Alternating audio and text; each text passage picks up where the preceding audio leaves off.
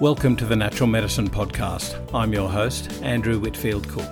Join us as we interview expert clinicians, researchers, and well-being experts from around the world and explore the evidence and application of complementary medicine in global healthcare. The following podcast is intended as professional information for integrated practitioners and, as such, must not be taken as medical advice. Patients are expressly directed to seek appropriate care from a suitably qualified practitioner.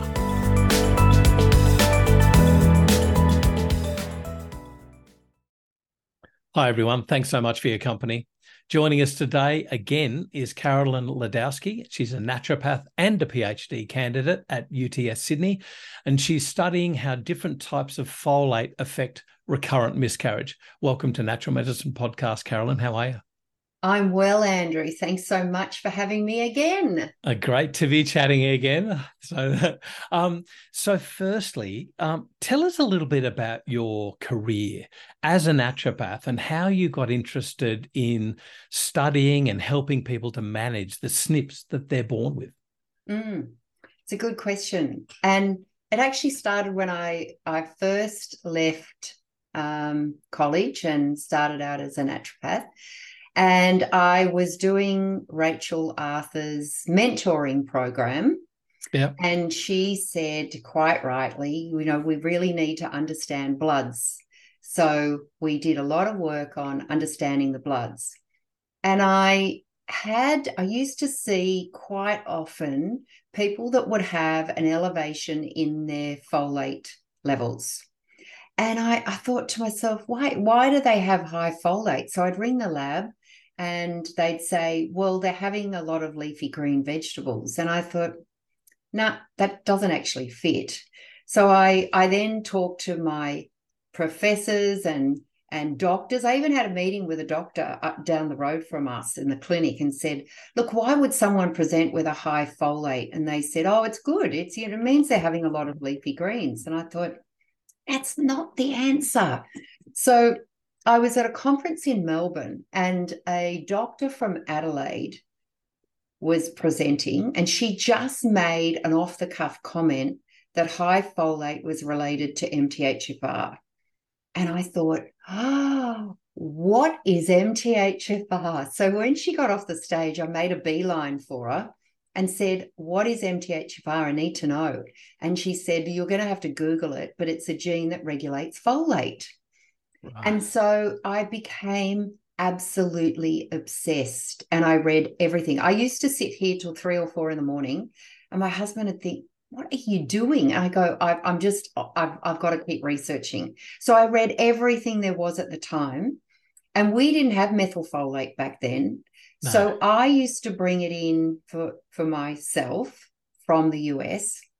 And I used to hand out samples to these people that had the high folate. And they, they usually had a cardiovascular family history. They often had a recurrent miscarriage history and they had high homocysteine. And I thought, okay, let's see what happens. So when I gave them these, funnily enough, their folate levels came down. And I thought, that's weird. Okay, it came down. And then they started to say, and we feel better and my pregnancy's better and this and that anxiety's less and i don't get as sick and my immune functions better and all of this stuff. And i thought okay. And that's when i started to see the family history i would then check for mthfr and i'm going back 2010 when at the time it was allowed through medicare and we sent all our doctors, all our patients back to their doctor to do MTHFR. And, the doctors would say, oh, okay, like, because I really didn't know what it was. So they would get MTHFR tested and they'd come back and the, the patient would say, well, what's the result? And the doctor either didn't know how to read the result and they certainly didn't know what it meant.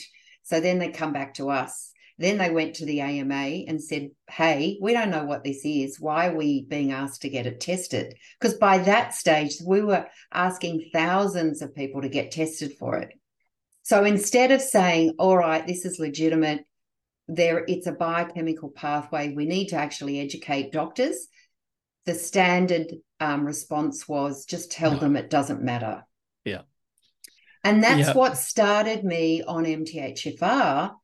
And then it morphed into other genetics, obviously in the methylation cycle, and then neurotransmitter and fertility. And so it just became this bigger and bigger pie that gives us the most amazing patient outcomes. You, know what I'm picking up straight from the, the get go of what you said when people would say, oh, they're just eating a lot of leafy green vegetables, right? Hang on. That's you you get a reference range for each analyte that you test for. Mm. And that reference range is based on quote unquote normal, i.e., yes. what's a normograph? What's yes. a normal spectrum? Are they going to tell me that they did not provide for vegetarians in that cohort that they that they um, said were quote unquote normal for normal range? It, right from the get go, it doesn't make sense. Yes, and the problem was too that if you rang the lab and said, "What exactly are you testing?"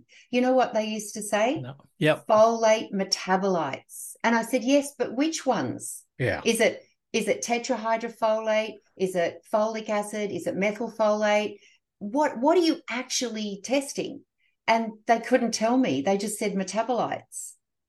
Uh, unless you're speaking to an expert in a certain area, it's exactly the same with uh, LDL subfractions. Unless, unless you're speaking with somebody from the Sanitarium Adventist Hospital in uh, Wahroonga or Turramurra, um, mm you ask a normal pathology what LDL subfractions are, they won't know what you're talking about. No. Even though they can take the test and send it to Sonic. Um, but anyway, we're getting off track. Andrew's getting off track here. Um, the you also mentioned pregnancy symptoms as well. Does your experience tell you that um, supplementing or teaching people to use folates versus folic acid even from food sources, that they actually um, improve their symptomatology during pregnancy, like you know um, uh, hypergravidorum nausea in pregnancy. Come on. Yeah, hyperemesis. Hyperemesis. Thank you, gravidorum.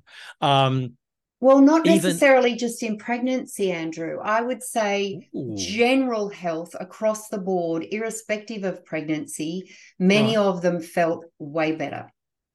Okay. Anxiety less, mood better, stress response better, immune function. I mean, we look at someone who constantly gets ill all the time. One of the first things we do is see if they've got MTHFR because the methylfolate actually if it's low, will affect their immune function. So there's so many knock-on effects the, from the methylation perspective that you've got to consider that these people were deficient and then they were being given folic acid as a supplement and they were given folic acid in food. And so, what we now know is that if that folic acid elevates and can't, can't be metabolized, it's actually causing a pseudo MTHFR deficiency in its own right. We also know that the elevation in folic acid, which I believe is what we were seeing back in the day, it has effects on the uptake of methylfolate both into the brain and the placenta. So, so can we just go back and, and forgive me for sort of backtracking right to the beginning and talking about basic biochemistry? I get that most people out there will know this. I understand, but from just to in, um, to in, um, what do you call it? To entertain me, if we think about folic acid versus folinic versus MTHF, and then you've got the accessory nutrients, you know, biopterin, you've got uh, trimethylglycine, glycine, um, sulfate, B6, pyridoxal 5 phosphate. Can you, I know this is going to be really hard to sort of put this audibly, but can you give us a brief rundown of how the cogs work, what nutrients are important, and what pop what percentage of the population are affected by them? This is like a 20 question thing. I'm sorry. That's all right. So if you look at the metabolism differences in the in the folates, that's probably the most important thing. Because when someone has folic acid, 100% it has to be metabolized through an enzyme called dihydrofolate reductase. Now, research says that 200 to 300 micrograms is all that that enzyme will deal with. So, if you consider the leading prenatal, most um, multivitamins have it got, got, well, in the US, it's about a thousand micrograms, but here it's eight, five, between five and 800 micrograms that will typically be in there. So w- the question is, what happens to that 500 that cannot then go through this DHFR enzyme? Now, if you've got the more folic acid you have, the more that DHFR is inhibited, which means that you don't get the conversion to tetrahydrofolate and you don't get the conversion all the way down to the last step, which is the MTHFR gene that converts to methylfolate. As a side chain, you've got folinic on the side there, and 5, 10 methylene tetrahydrofolate goes to into a side chain that needs to be metabolized. And with the help of SHMT and B6, it's metabolized back. So, this is what I've always said if you've got a methyl tetrahydrofolate deficiency due to MTHFR, using folinic doesn't necessarily help you because you still have to convert it to methylfolate. And if methylfolate is the only biologically active form that the brain uses and the placenta uses, then you know how then important MTHF is, right? And then you know how important it is to identify people who have a say a 70% downregulation because of their MTHFR deficiency. Then you've got to look at uptake. Now, even if you're making methylfolate okay, you still need B12 and you still need zinc to get it into the methionine cycle. And then you've got all your cofactors for methionine cycle to make SAMe. And that's everything from, you know, potassium to zinc to um, trimethylglycine. You know, it's all these things that then get, as you say, the cogs going. And then you've got to dissipate it all and spread it out. And that's where, you know, all your neurotransmitters come into play. If you're not getting rid of your homocysteine, then you're going to have a buildup and all methyltransferases are inhibited anyway. So it, it's a it's a real interplay at one of the first questions. I, I break it down to three questions. One what is the capacity of the patient to make methylfolate in the first place? Two right. what is the capacity of that person to then take it up into the methionine cycle? What what is deficient? And then three what is happening with the cbs pathway that then may be affecting methylation because if that, and quite frankly, that's usually where most chronically ill people present with the problem in the first place. You know, multiple chemical sensitivities, um, detox issues, toxicity, taurine deficiency, citric acid cycle deficiency. It all comes out of that CBS. So they're all intertwined, but you've got key questions to ask. Right. But I mean, there's so many cogs sorry about the word again to to take note of and certainly not one thing very hard to treat with one thing when you're looking at a patient in front of you that's got usually multiple issues um, but thank you so much for taking us through that because i know that you're the expert on it so let's get back on track about what we were originally going to talk about that's your trial yeah. now you're doing your phd um, trial um, on recurrent miscarriage. Tell us a little bit about the trial and why choose that topic rather than, you know, for instance, cardiovascular risk. That's really important as well. Yes. I think from my perspective, what has really impacted me the most in my career to date was dealing with women who had had not one, not two, but sometimes six, seven, and eight miscarriages. And they're just being told it's a numbers game, go home, keep trying, and there's nothing we can do to change the outcome. And I just don't believe that. I like in my heart of hearts, I do not believe that because I have got 13 years' experience with women who have said that to me, and then they go on to have successfully have not one, two, sometimes three or four kids with no help, no IVF, no assistance other than optimizing their folate and the surrounding nutrients.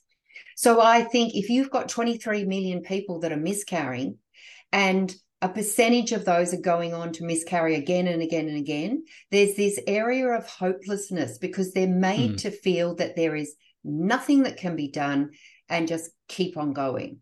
And that really makes me sad because we know that we can have an effect on recurrent miscarriage.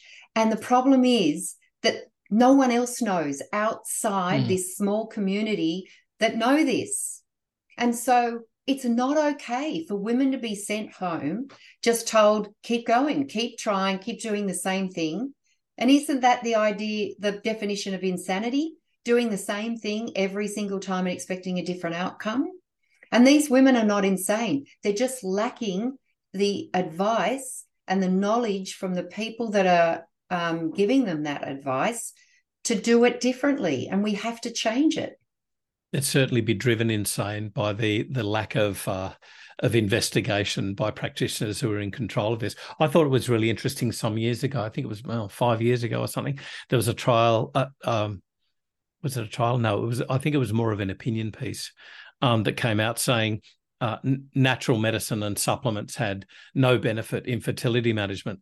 So this is just despite major fertility clinics embracing natural medicine. Indeed, some of the expert practitioners that they liaise with um, in both Sydney and Melbourne, especially. Um, I think that's a really funny thing to say. I thought it was. I, I suspected something, uh, um, some other agenda there, right from the outcome, right from the get go. Sorry. Well, um, Andrew, I've been presenting at a lot of medical conferences since I started my PhD, and I've got to say to all the prackies out there, you know, it's sad that you you have to do a PhD to get a voice, but that's the nature of it. And but this this year, beginning of this year, is the first time we've actually got mainstream medical practitioners asking the question should we be using a different form of folate? Right. And so that's exciting.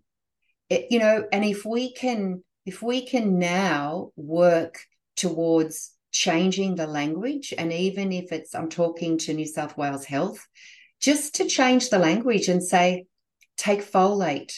And then the practitioner and the patient and everybody else can decide what form, but just change it to folate. And we just published a, um, a paper in Nutrients, which looked at the intake of folic acid prenatally and through pregnancy. And what we found is that no one gets enough folate to support a pregnancy from just food. Therefore, they have to take a supplement. So, if they have to take a supplement, the question is what type? And what we found is that any woman in pregnancy that is taking a prenatal multivitamin with folic acid, they are exceeding the upper toxicity level deemed safe by the Institute of Medicine, which is 1,000 micrograms. Now, that means, well, and that toxicity level has nothing to do with metabolism. It only has to do with the masking of a B12 deficiency. That's the only level of is this safe question. Right. It, it, doesn't talk about are we actually doing something harmful by taking too much and not metabolizing folate properly. Um, you said something quite surprising to me, and that was that nobody ate enough greens, basically. Yep. To get enough folate. It doesn't seem right from an evolutionary standpoint for humans. What's happening there? Are we talking about like multiple chemicals in the, in our food chain that are taking up folate, or uh, like it doesn't ring true? What's happening there? Well, you look at, and this included, Andrew, folic acid fortification, right? right. This included folic acid. Fort- so it was a combined folic acid fortification and leafy greens and etc. Are we getting enough for 500 micrograms? And the answer is no. Okay. So could it be then that the folic acid fortification rather than folate intake from green leafy vegetables, that the folic acid was actually anti, acting as an anti nutrient? Probably not at the dose that people were taking it in their diet hmm. because. Mm. The average was 197 micrograms from their diet from fortified foods. Mm-hmm. And so, what we're saying is people did not reach 300 micrograms in their diet from leafy green vegetables. Wow. So we know that the DHFR 200 to 300. So I I wouldn't imagine it becomes an anti-nutrient um, unless you go above that in the food. And so this is this is something that I think we we struggle with in a way because we can we can actually look at why folic acid fortification was introduced in the first place. And it was for those poorer communities where, and it was interesting, a lot of them were that Mexican community. And they were looking at those communities saying, well, they they don't have they're not wealthy enough to be eating a lot of leafy green vegetables and they can't afford a, a supplement therefore they're having a lot of um, neural tube defects so they fortified the food and there's absolutely no question that it has reduced the incidence of neural tube defects but the problem is there's mandatory fortification, but there's also voluntary fortification. So there's no regulation as to how much folic acid is put in other foods outside the mandatory bread, flour, etc. And so this is where, for example, in Australia, we were only ever meant to get 100 micrograms a day. We're getting closer to 200. Every right. man, woman, and child.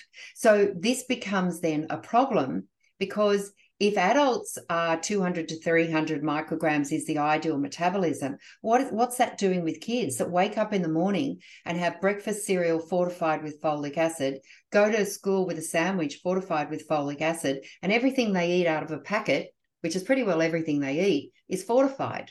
So we have a real problem that there's no restriction on the amount that can go in food. If it was kept at 200, there probably wouldn't be any problem. But we have to make sure that people are not getting excess and they're not getting more by taking a multivitamin or a prenatal with folic acid. Yeah, so that's that seems to be the issue that you know you can get up to the 200 possibly 300 from food alone maybe more if you're eating a lot of cereals but it's the supplement that pushes you over because Always. there's no yeah right okay can um I've got 20 questions written down here, Carolyn. So okay, go. what what about what about instead of measuring for gene SNPs, what about measuring for the effect of how you're handling your genetic SNPs? So, for instance, looking at surrogate markers, not just folates in the blood, but let's say um, um, methylmalonic acid or um, homocysteine was a classic one can we measure those surrogates and can we get a clear picture from what's happening with our cycles, or are we only getting one piece of the jigsaw with each of them? No, uh, look, I think homocysteine is a good marker because it gives you an indication that your methionine cycle is deficient in some way. But does it tell you that it's B12 or folate or trimethylglycine or B6? Probably right. not. Got it. But it does tell us that there's a problem, and and you've got the ancillary inflammation and everything else that goes with that. And so I think I think what a lot of researchers around the world are doing right now, and I'm one of them because I'm about to embark on a, um, a literature review on unmetabolized folic acid, is if we accept the premise, which I think is undeniable now, that anyone in a country that is fortified and take and or taking a folic acid supplement has unmetabolized folic acid in their blood. Every mum who has um, folic acid in their diet or is taking a prenatal multivitamin through pregnancy has unmetabolized folic acid in breast milk.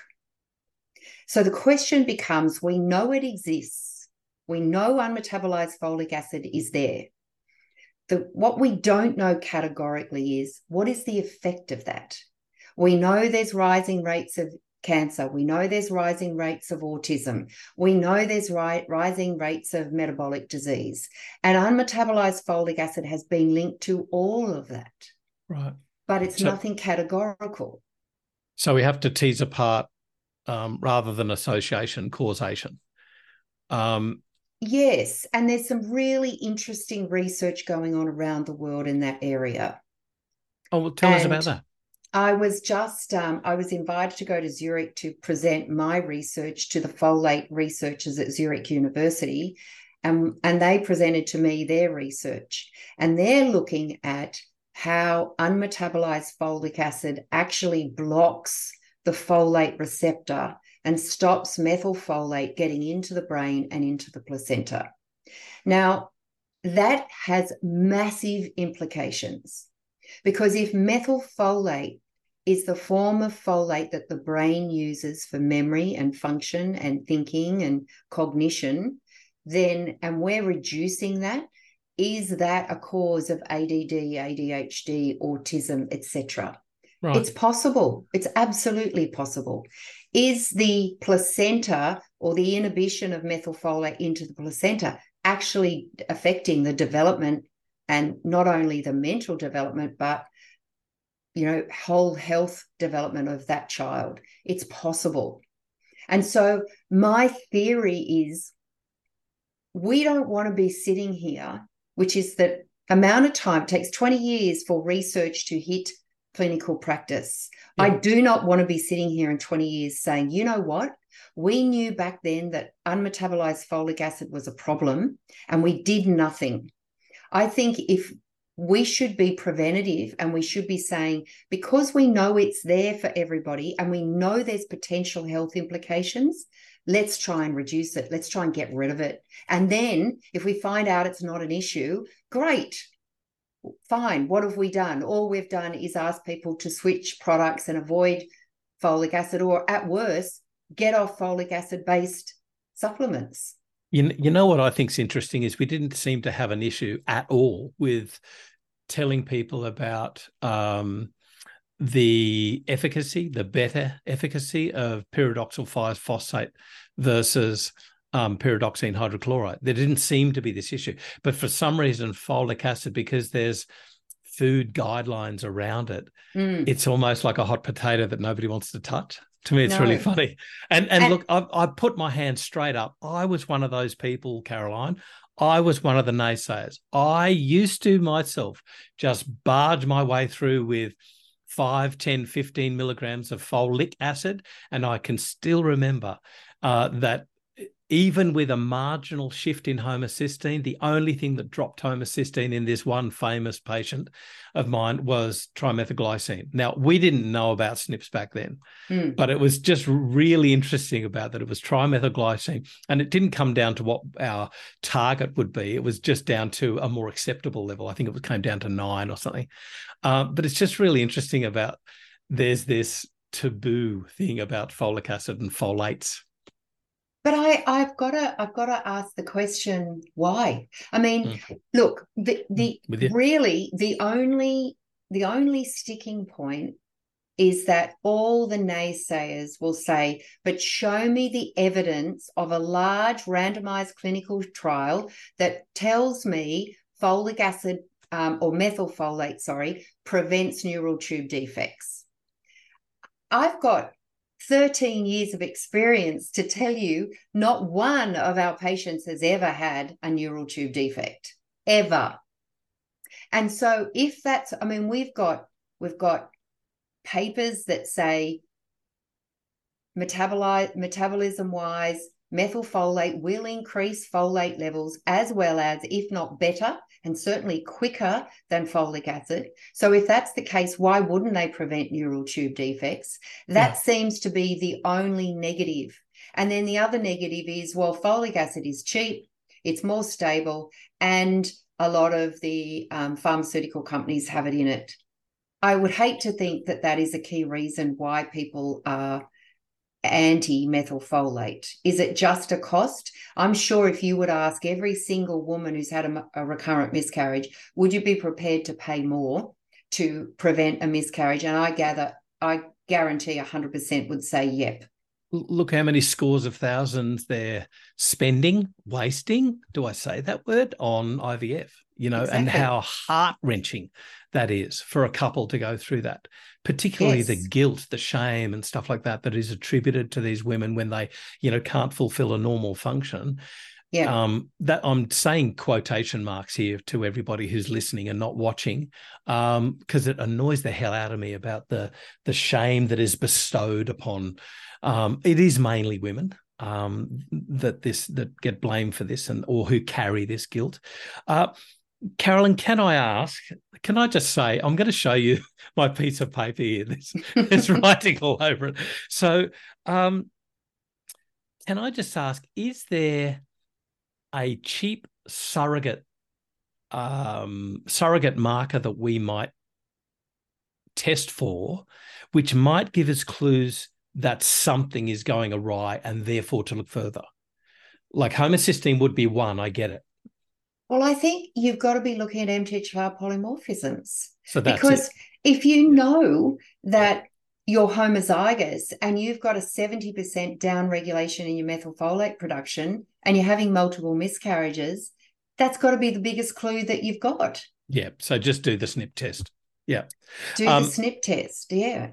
Can I also ask when we're talking about folates and um, giving these to patients, not many naturopaths would just give one supplement. They'd look at a lifestyle and a regimen, you know, including possibly fish oil and avoidance of chemical toxins and things like that. So, to what um, to what degree do we apportion risk or issues with uh, the MTHF metabolism to these various problems, like, for instance, toxins? Yeah. You well, know, what, what are they calling them now? The forever chemicals? I love that.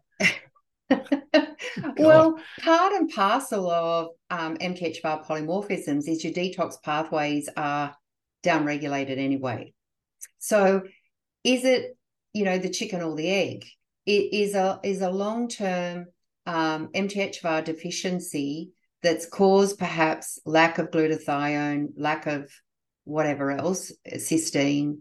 Um, is that part of the problem where they're more exposed? Look, I think I don't think you can look at it um, singly. And this is where the, the trial, I think, is really unique because we almost are. You know, you're, you're basically saying, let's take everyone who's got a um, uh, who's had multiple miscarriage let's put them all on a prenatal we'll randomize a or b but essentially other than taking folic acid out of their diet we're not giving them any other advice Right. And so I think it's a it's an interesting concept to say, well, okay, if we get the success we think we might from this, does it really say that that deficiency in methylfolate is one of the driving factors for this fertility issue? And does it have a knock-on effect with toxicity? I mean, of course, you've got to you've got to look at you know all sorts of pollutants and i was actually listening to a podcast this morning you know you can't we're we're, we're just surrounded by toxins at every yeah. level i yeah. think one of the most dangerous actually is um is mycotoxins because we mold mycotoxins are just you know absolutely screwing around with our hormones and and, yeah. and they are and particularly on the eastern seaboard of Australia, um, like New Zealand, not you know, we look at what's going on in the news right now. These flooding events that people are just getting inundated, and unfortunately, they can't necessarily get out of it. So many people are exposed to these mold mycotoxins, they don't even know it. Yeah. And so your glucuronidation pathway is getting jammed. That's affecting your hormones. And I think it's causing a whole lot of other issues. So there's not one thing. No, it's it's a big there's it's multifactorial. For sure. For sure. Um now, so you're doing your PhD, you're about to i think you're going through recruitment now and you're just about to start the trial for true for your phd thesis um, you've been gallivanting around the world world spreading your message you've been invited to zurich to present were you presenting there? Yes, I was presenting my research there and also in London. Right. So what what else are you doing? well, the researchers at St Thomas's Hospital in London, we decided to collaborate on a literature review that we're about to undertake on unmetabolized folic acid because the researchers at St Thomas's are of the same ilk that I am in that mm. folic acid is not the way to go. And as you know, um, Britain has just had this huge hoo ha about folic acid fortification, and they're about to start it. So this is a big oh. question for them. So this is why they're really interested in the whole concept of unmetabolized folic acid and what does it do. You're right. Yeah. So I think there's um so that's one thing. Um uh we're doing a we're actually going to do as part of the PhD uh, a practitioner survey.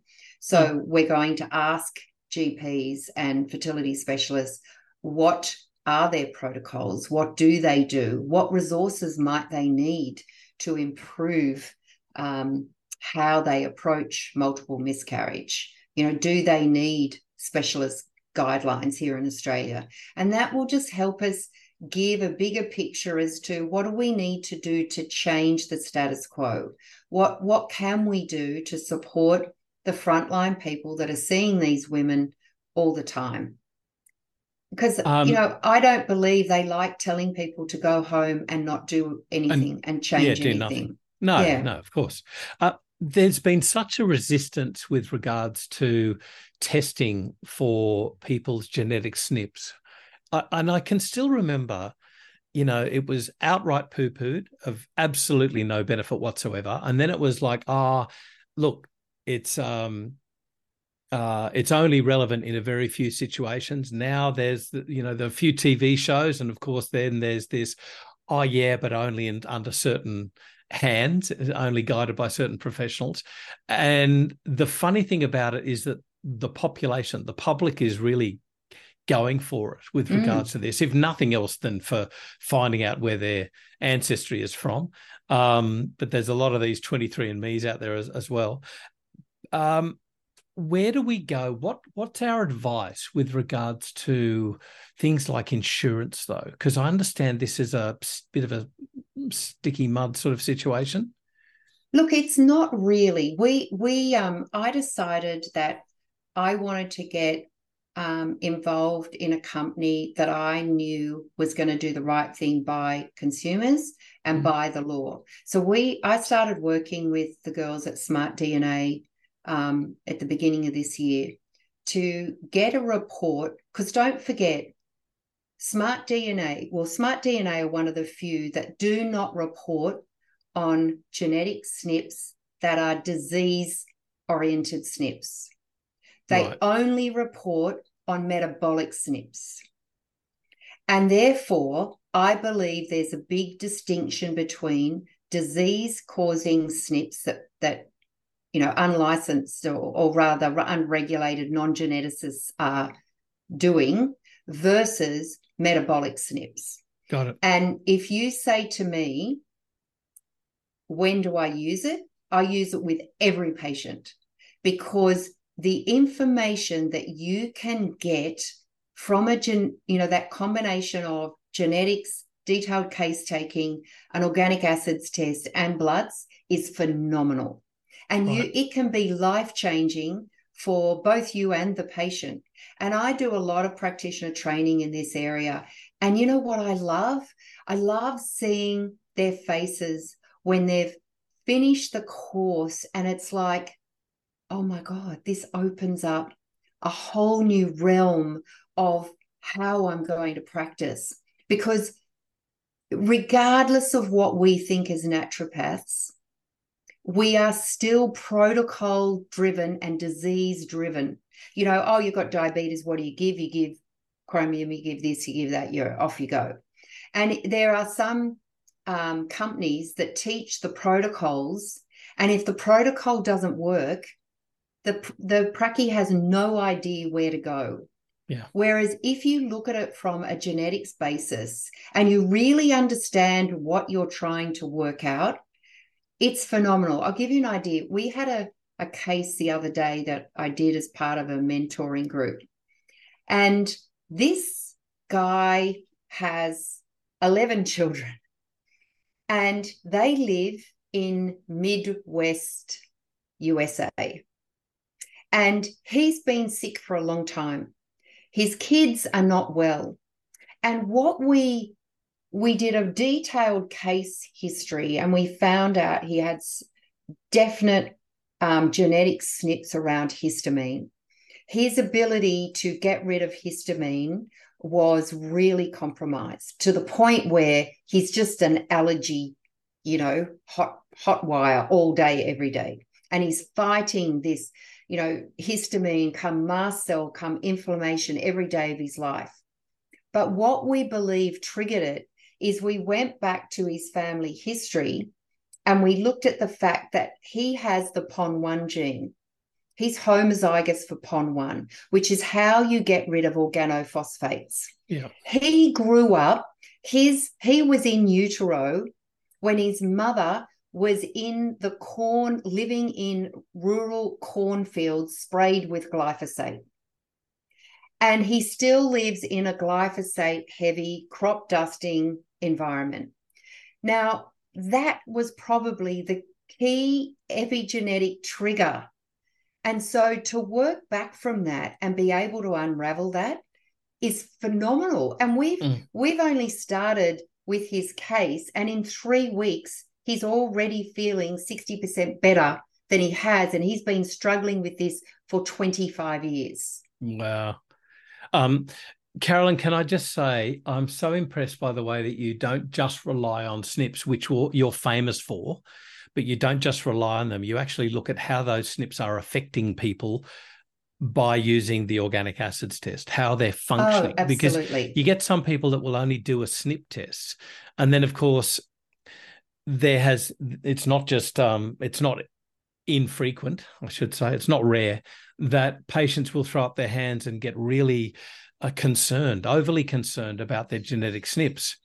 Um, you know, Denise Furness tells me of one instance where during her trial, uh, where she had somebody that was going to terminate a pregnancy because she was double, she was homozygous for one of the SNPs, I can't remember which, but um, with MTHF. And it's not about that. She said, Whoa, hang on, let's look at how you're handling that you have mm. the SNP, but you're doing all of the right things, you're fine. So it's really interesting. Uh, and I'm glad to hear that you are testing about how those patients are handling those SNPs, how they're functioning. Yes, because it becomes where I teach pracies is to identify where the environment and the genetics intersected. And what I mean by that is where was the trigger? What was it? Because if you can find that, you can usually work out what you've got to do. It might mm. take you a long time if it's been there for a long time, but by identifying key triggers over his timeline, we were actually able to sit back and say, all right, this fits because look at your toxicity in your organic acids. Look at your histamine levels in your blood. His IgE was through the roof.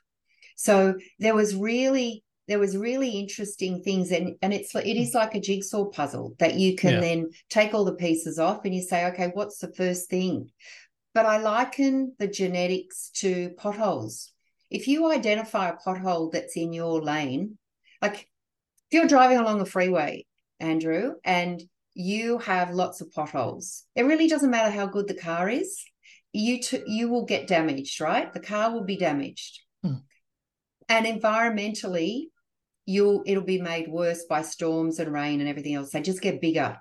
But if I come up with my road crew and I plug up that pothole, you can have quite an old car, and as long as you put good petrol in it and look after it, it'll tootle along quite well. Yes, you might get some rain and hail that'll sort of get you out of your lane a little bit, but you'll come back. Mm. And that's how I feel the the genetics are. They're pot some of them are big potholes. And if you don't plug them, you will never get the resolution that the patient needs to continue on well. You're always just band aiding. Carolyn, there's so much to learn here. Now, you've got a course, haven't you? I do. Tell us about that. How can people access your course? The our um our practitioner. Yeah. We have um, we have three practitioner training programs. One is the Institute, Methylation and Genomics Institute, where we do regular webinars to teach people about certain SNPs. So we might say, okay, PON1, good example. Um, what does it mean? What are the key SNPs? how is it infected environmentally, irrespective of whether someone has a SNP or not? What downregulates it? What upregulates it? And if you do see that, how do you balance it back out? Mm. What nutrients? Yep. What herbs? And then we have Q and A's and all sorts of things for that. Then we have a Mastermind Plus, which is an intensive eight-week training program, which teaches prackies right from word go how to view these SNPs and which ones are the most relevant and where to start in unraveling it because that's always the hardest thing they mm-hmm. can go and do a lot of research they can know the SNPs inside out and back to front but they actually don't know the clinical application at all so it's it's showing them case studies and showing them how to approach it and so we've now also got a workshop where we've done resources where it's almost like a um, it's like a step by step you know, look at these genes and ask the question, can they make folate? Look at these genes. And and so we've we've plotted it out to give prackies a roadmap because it's really hard when they first start. It's completely overwhelming. Mm, and mm. so we say, all right, what do you look for? And how do you view all the, the tests you have? Because often the prackies, the naturopaths, and the nutritionist their last resort, right? So people have been everywhere. And as you say, this whole genetics thing is driven by the patient. So I believe that the prackies that don't get it and don't understand it will be left behind because consumers are sick and tired of not getting the answers they want and being put on medication, maybe unnecessarily, and no one is giving them a roadmap. And so by incorporating the genetics into your practice, you're actually saying, okay, let's let's look at why and how you got here. We can see where your genetics and your your um, background has intersected, and we think that these are the key things that have affected you. We know you've got some potholes, which we do have to plug, but let's look at where you are right now. And that's where the bloods and the oats and the other mycotox and all those tests yeah. come into play. So you can then step out really nicely a short, medium, and long term plan. Because there's no point in talk, and you quite rightly at the very beginning said, you know, patients get overwhelmed by a practitioner sitting there and saying, well, you've got this SNP and you've got that, and you've got that, and you've got to take this and you've got to do that for that. And you know, we don't do that at all. Basically, we look at the genetics from our point of view and we say in three or four key sentences, this is where we believe your potholes are. This is what we believe environmentally is triggering what's going on. And this is where you are right now. So, right now, what do we need mm, to do? Mm. Okay, we've got to fix those nu- nutrient nutritional deficiencies we've got. You've got to uh, you know stop having histamine because you've clearly got a histamine problem. So let's put you on a low histamine diet.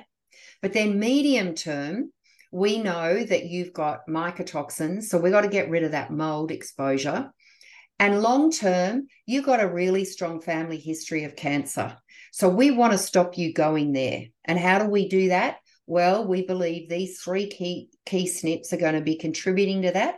Your diet, your lifestyle, plugging up those potholes are going to put you in good stead to see if we can stop that happening to you. Yeah, to mitigate, yeah, to reduce. And risk. that's a really sensible program rather than sitting there saying, well, you've got this, this, and this. I'm going to give you this, this, and this, and bye. See you later.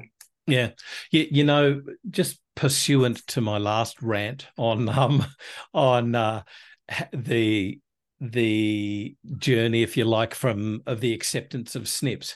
For those people who don't those orthodox practitioners who don't believe in the relevance of single nucleotide polymorphisms at all, I think are really not doing their patients a favor. Forget about MTHF. What I'm thinking of is okay, you have a really big issue with not just poor compliance, but inefficacy of the triple therapy for Helicobacter pylori.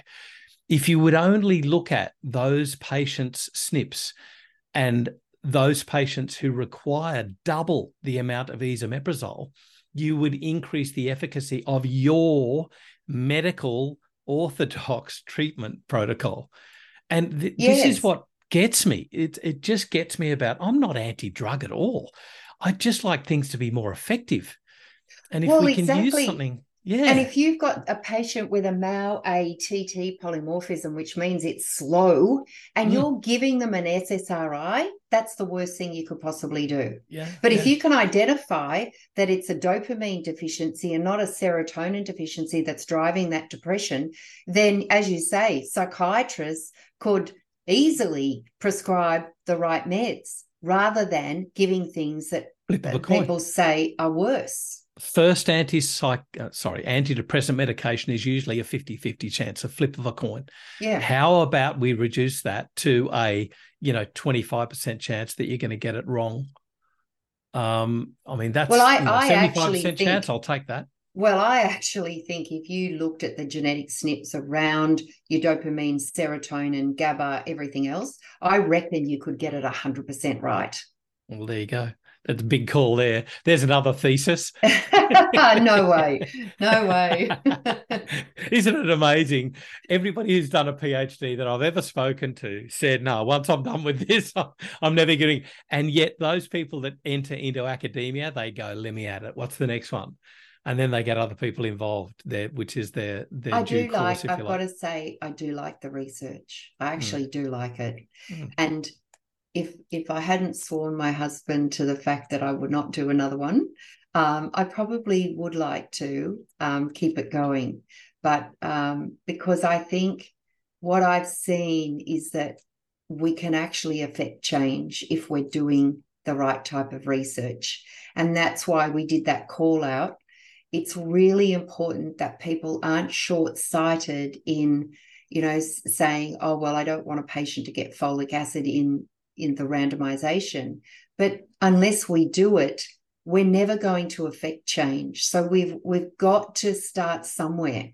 Mm, absolutely. Yeah. Um, just a quick sorry about continuing this, but just a quick call out because I know that your one of your clinical supervisors is Dr. Amie Steel. Um, and so I, I, like I know how her mind works to some degree.